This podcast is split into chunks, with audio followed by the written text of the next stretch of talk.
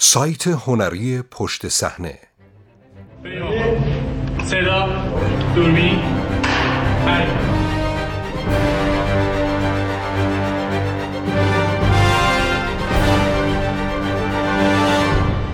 فراخان جنگ لیبرال ها انتقام جویان پایان بازی مرهمی بر دردهای لیبرالیسم هالیوود.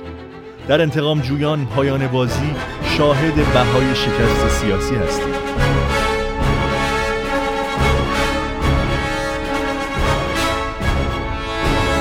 نویسنده نیکولاس پاورز استادیار ادبیات انگلیسی در دانشگاه ایالتی نیویورک در وستبری قدیم. نویسنده کتاب منطقه زیر صفر از 11 سپتامبر تا مرد سوزان نیو اورئال تا دارفور هایتی تا اشغال وال استریت. مترجم محمد مهدی کاینی.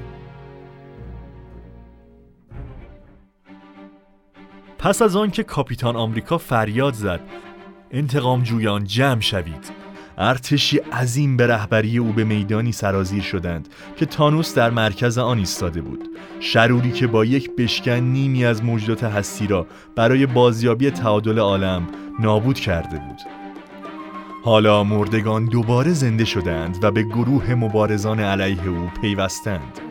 اگر آنها شکست بخورند تانوس این بار تمام هستی را نابود می کند تا شروعی تازه را رقم بزند مخاطبان هنگام دیدن فیلم به وجد می آیند و گریه می کنند بسیاری از آنها 21 فیلم قبلی جهان سینمای مالور را دیدند و این موضوع انتقام جویان پایان بازی را به رویدادی فرهنگی برای آنها بدل می کند.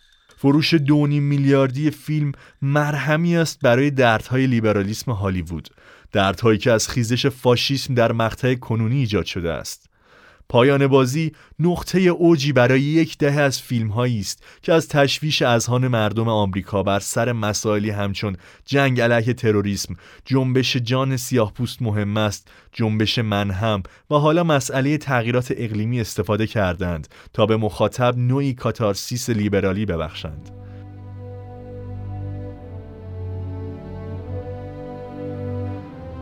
شما قبلا این فیلم را دیده اید قبلا همین احساسات را تجربه کرده اید پایان بازی با استفاده از الگوهای داستانی سرقت از بانک و جنگ حماسی از ژانر فراتر رفته و تبدیل به یک افسانه سیاسی می شود این فیلم داستان اولیه‌ای برای ترقی خواهی نسل هزاره است.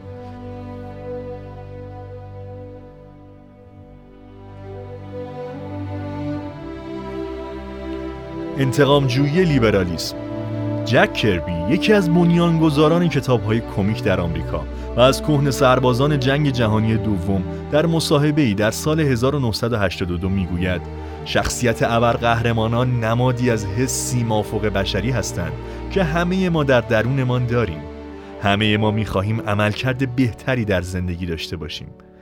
قهرمانان از قلم کربی جاری شدند. او شخصیت هایی همچون کاپیتان آمریکا هالک شگفتانگیز ثور و مرد آهنی را خلق کرده است. کاپیتان آمریکا به صورت هیتلر مشت می‌زند. تونی استارک ملقب به مرد آهنی به اسارت وانگچوی کمونیست درآمد. کلیشه نجات پرستانه از دوران جنگ سرد. آزمایش بمب گاما دکتر بروس بنر را تبدیل به هالک شگفتانگیز کرد. کنایه ای از ترس جامعه از سلاح‌های اتمی. قهرمانان مارول کارشان را به عنوان مدافعان لیبرال علیه دشمنان تمامیت خواهی همچون شوروی آغاز کردند و به منتقدین لیبرال نظامیگری در کشور خودمان تبدیل شدند در مرد آهنی 2008 استاک رابرت داونی جونیور موزی این بار اسیر کمونیست ها نمی شود بلکه در دام تروریست های شبیه به القاعده می افتد. با این حال مبارزه اصلی او با حرس و طمع خودش است او از یک سودجوی جنگ به فردی بشر دوست تبدیل می شود و از تأمین سلاح برای جنگ ایالات متحده علیه تروریسم سر باز می زند. در کاپیتان آمریکا سرباز زمستان ساخته سال 2014 کاپیتان آمریکا کریس اوانس پرشور و حرارت متوجه می شود که شیلد سازمانی مخفی که برایش کار می کرد پوششی برای فعالیت های جاسوسی هایدرا گروهی تروریستی است مبارزه اصلی او با سادگی خودش بود لیبرالیسم مارول با مردان سفیدپوست زیادی که از کتابهای کمیک برایش به ارث مانده بود تضاد داشت. بحران خشونت پلیس و جنبش جان سیاهپوستان مهم است موجب انجام تصفیه حساب در رسانه ها شد. پلنگ سیاه یک پاج سازی نژادی جهان سینمای مارول را به ثمر رساند. امری که مدتها به تحقیق افتاده بود. جنبش من هم نیز موجب شد غیبت محسوس ابرقهرمان زن نهایتا با کاپیتان مارول 2019 پاسخ داده شود.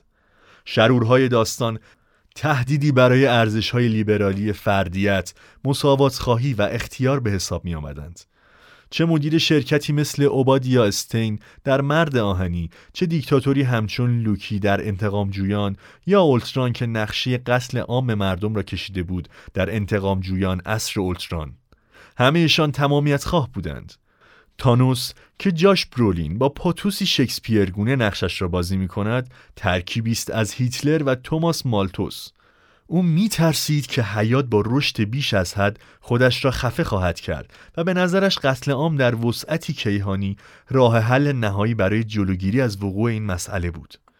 خشم اقلیمی تانوس در صحنه های پایانی انتقام جویان جنگ ابدیت به دکتر استرنج می‌گوید تایتان هم مثل خیلی از سیاره های دیگه بود. کلی گرسنه جای کم. وقتی داشتیم منقرض می شدیم بهشون یه پیشنهاد دادم. دکتر استرنج که به نظر تانوس اعتقادی ندارد از او می‌پرسد قتل عام؟ پس از جنگی هیجان انگیز تانوس دستکش آهنی و همه سنگهای ابدیت را به دست آورده. و با یک بشکن نیمی از حیات را به باد می‌دهد نقشه او برای جلوگیری از فروپاشی زیست محیطی منطبق با روح زمانی ماست همچنان که طبقه حاکم ما هر روز دست پاچه تر از قبل متوجه می شود دورانش به سر آمده است داستان پایان بازی پنج سال پس از آخر و زمان تانوس اتفاق می افتد. نیمی از انسانها دود شده و به هوا رفتند. شهرها خالی هستند. ماشین ها و قایق ها مثل اسباب بازی هایی هستند که دور انداخته شدند. کارگردانان فیلم آنتونی و جوروسو نگاه متحیر به این فضا را از دید انتقامجویان تصویر می کنند و ما از طریق آنها می بینیم که این ویرانی آینده احتمالی ماست آینده ای که در آن بسیاری از ما مرده ایم و آنهایی که زنده ماندهاند مجبورند با نبود ما زندگی کنند نگاه متحیر فیلم به آینده هشداری است در مورد فرارسیدن فروپاشی تمدن بشری در صورت قدرتمندتر شدن تغییرات اقلیمی. در نارامی های اجتماعی امکان آن وجود دارد که تمامیت خواهان قلدری همچون تانوس برای بیرون نگه داشتن گرسنگان پیشنهاد جیربندی های مرگبار آغاز جنگ یا ساخت دیوار را بدهند. اتفاقا همین حالا هم چنین پیشنهادهایی دادند در وضعیت دهشتناکی که سازمان ملل پیش بینی کرده است ممکن است مردم با رضایت خودشان مسئولیت را به هر کسی بسپارند که فقط قول بدهد امنیتشان را حفظ کند. تا وقتی که بخواهند متوجه شوند راه حل فاشیستی هیچ وقت هیچ کس را امن نگه نمی دارد دیگر دیر شده و نمی‌توان زمان را برگرداند. برای همین است که ماجرای سرقت زمان در فیلم طریقه ای است برای بازگرداندن نگاه متحیر لیبرال ها از آینده ویران شده و مطالبه ایجاد تغییر در حال حاضر. پیش از به بار آمدن فاجعه. از طریق انتقام جویان است که شاهد بهای شکست سیاسی هستیم. زمانی که مرد موچه‌ای پالراد شوختب با ماشین سفر در قلمرو کوانتوم به مقرشان میآید گروه دوباره دور هم جمع می شوند در زمان به گذشته سفر می کنند سنگ های ابدیت را می دوزند و آنها را روی دستکشی می گذارند که استارک ساخته تا بشکن بزنند و همه را زنده کنند. یک به اصطلاح ارزش آمریکایی که در زیر متن داستان فیلم وجود دارد این است که ما می توانیم خودمان را بازآفرینی کنیم. تصویر ایالات متحده به عنوان سرزمین فرصتها در زمان گم شده است. پیام فیلم این است که ما آزادی انتخاب داریم. پیام فیلم امید به رستگاری است. یک شانس مجدد که ممکن است عنصری ضروری در ژانر ابرقهرمانی باشد اما به واقعیت ایالات متحده خیانت می کند میلیون ها نفر در زندان فقر و نومیدی اسیر شدند. کشور ما شانس مجددی برای آنها به حساب نمی آید گذشته حال و آیندهی وجود ندارد که بتوانند در آن به رستگاری برسند. فیلم های اکشن لیبرالیستی در آخرین نبرد لیبرالیسمی که با جک کربی آغاز شد با مرگ قهرمانانه و انتقال قدرت از نسل قدیم قهرمانان به نسل جدید محقق می شود. سکانسی که در پی آن می آید نیز مهر تاییدی بر لیبرالیسم هالیوودی است که در آن شخصیت های جدید با گوناگونی های نژادی و جنسیتی می توانند برای لحظاتی روی پرده سینما بدرخشند. انتقامجویان با بشکن زدنی همه را به زندگی برمیگردانند. تانوس با خشم و غضب می‌رسد و ارتش خودش را متشکل از موجوداتی شبیه به سگ و کشتی های فضایی که مثل گاو دریایی فلزی در آسمان شنا می کنند رها می سازد. سه مرد سفید پوست نقش اصلی ثور، کاپیتان آمریکا و مرد آهنی سعی می کنند بر او غلبه کنند اما شکست می خورند. دروازه های نورانی با صدای جلز و ولز باز می شود و تیف های گوناگونی از افراد تصور کنید اگر طرفداران اوباما قدرت های ابر انسانی داشتند وارد میدان نبرد می شوند. ملغمه ای از افراد و گروه های مختلف علیه دشمنی متحدالشکل نمادی است از پیروزی تنوع و گوناگونی بر تمامیت خواهی. کلیشه تصویری جنگ در فیلم های هالیوودی است.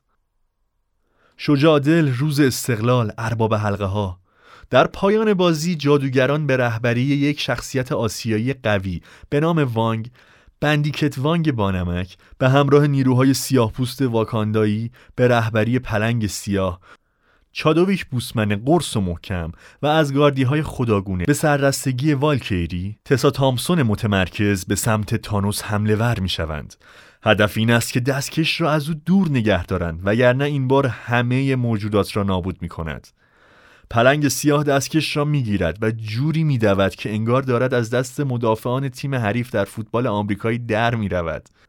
وقتی او میافتد قهرمانان زن دستکش را برداشته و شاهد یک دوی امدادی بسیار جذاب هستیم. نقطه اوج فیلم به الهیات مسیحی نیز اشاره دارد زیرا در این فیلم جنگی مثل بسیاری از فیلم های دیگر قهرمانان باید برای رسیدن به هدفی مهمتر از جان خودشان بگذرند وقتی تانوس دستکش ابدیت را به دست می آورد مرد آهنی سنگ ها را کش می رود و بشکن می زند.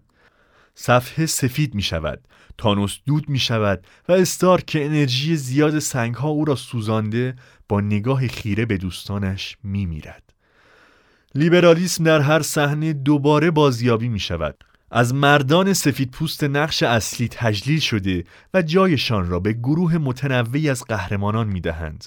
مرد آهنی مراسم خاکسپاری تأثیرگذاری دارد ثور حق پادشاهی خودش را به والکری واگذار می کند کاپیتان آمریکا در زمان به عقب می رود تا سنگ های ابدیت را به جای خودشان بازگرداند تا خط زمانی جدیدی ایجاد نشود اما در گذشته با عشق از دست رفتهش می ماند. وقتی به زمان حال برمیگردد پیر و چروکیده روی نیمکت نشسته و سپرش را به همکارش فالکون با بازی آنتونی مکی می‌دهد. فالکون با دلی سنگین و با علم به اینکه حالا نماینده ملت آمریکا شده می‌گوید تمام سعیم رو می‌کنم خوب ازش استفاده کنم. کاپیتان آمریکا پاسخ می‌دهد می‌دونم برای همین دادمش به تو. تا به حال حداقل 100 میلیون نفر پایان بازی رو دیدن و احتمالا پس از ترک سینما با خودشون فکر کردن. آنها هم می توانند در این دنیا قهرمان باشند. کار فیلم ها همین است. ما را به درون داستانهایی فراتر از زندگی می اندازند که نیازی عمیق به استوره را در ما برمیانگیزد. اما در این فیلم از ما خواسته می شود تا خودمان را از آینده نجات دهیم که نیاز نیست اتفاق بیفتد.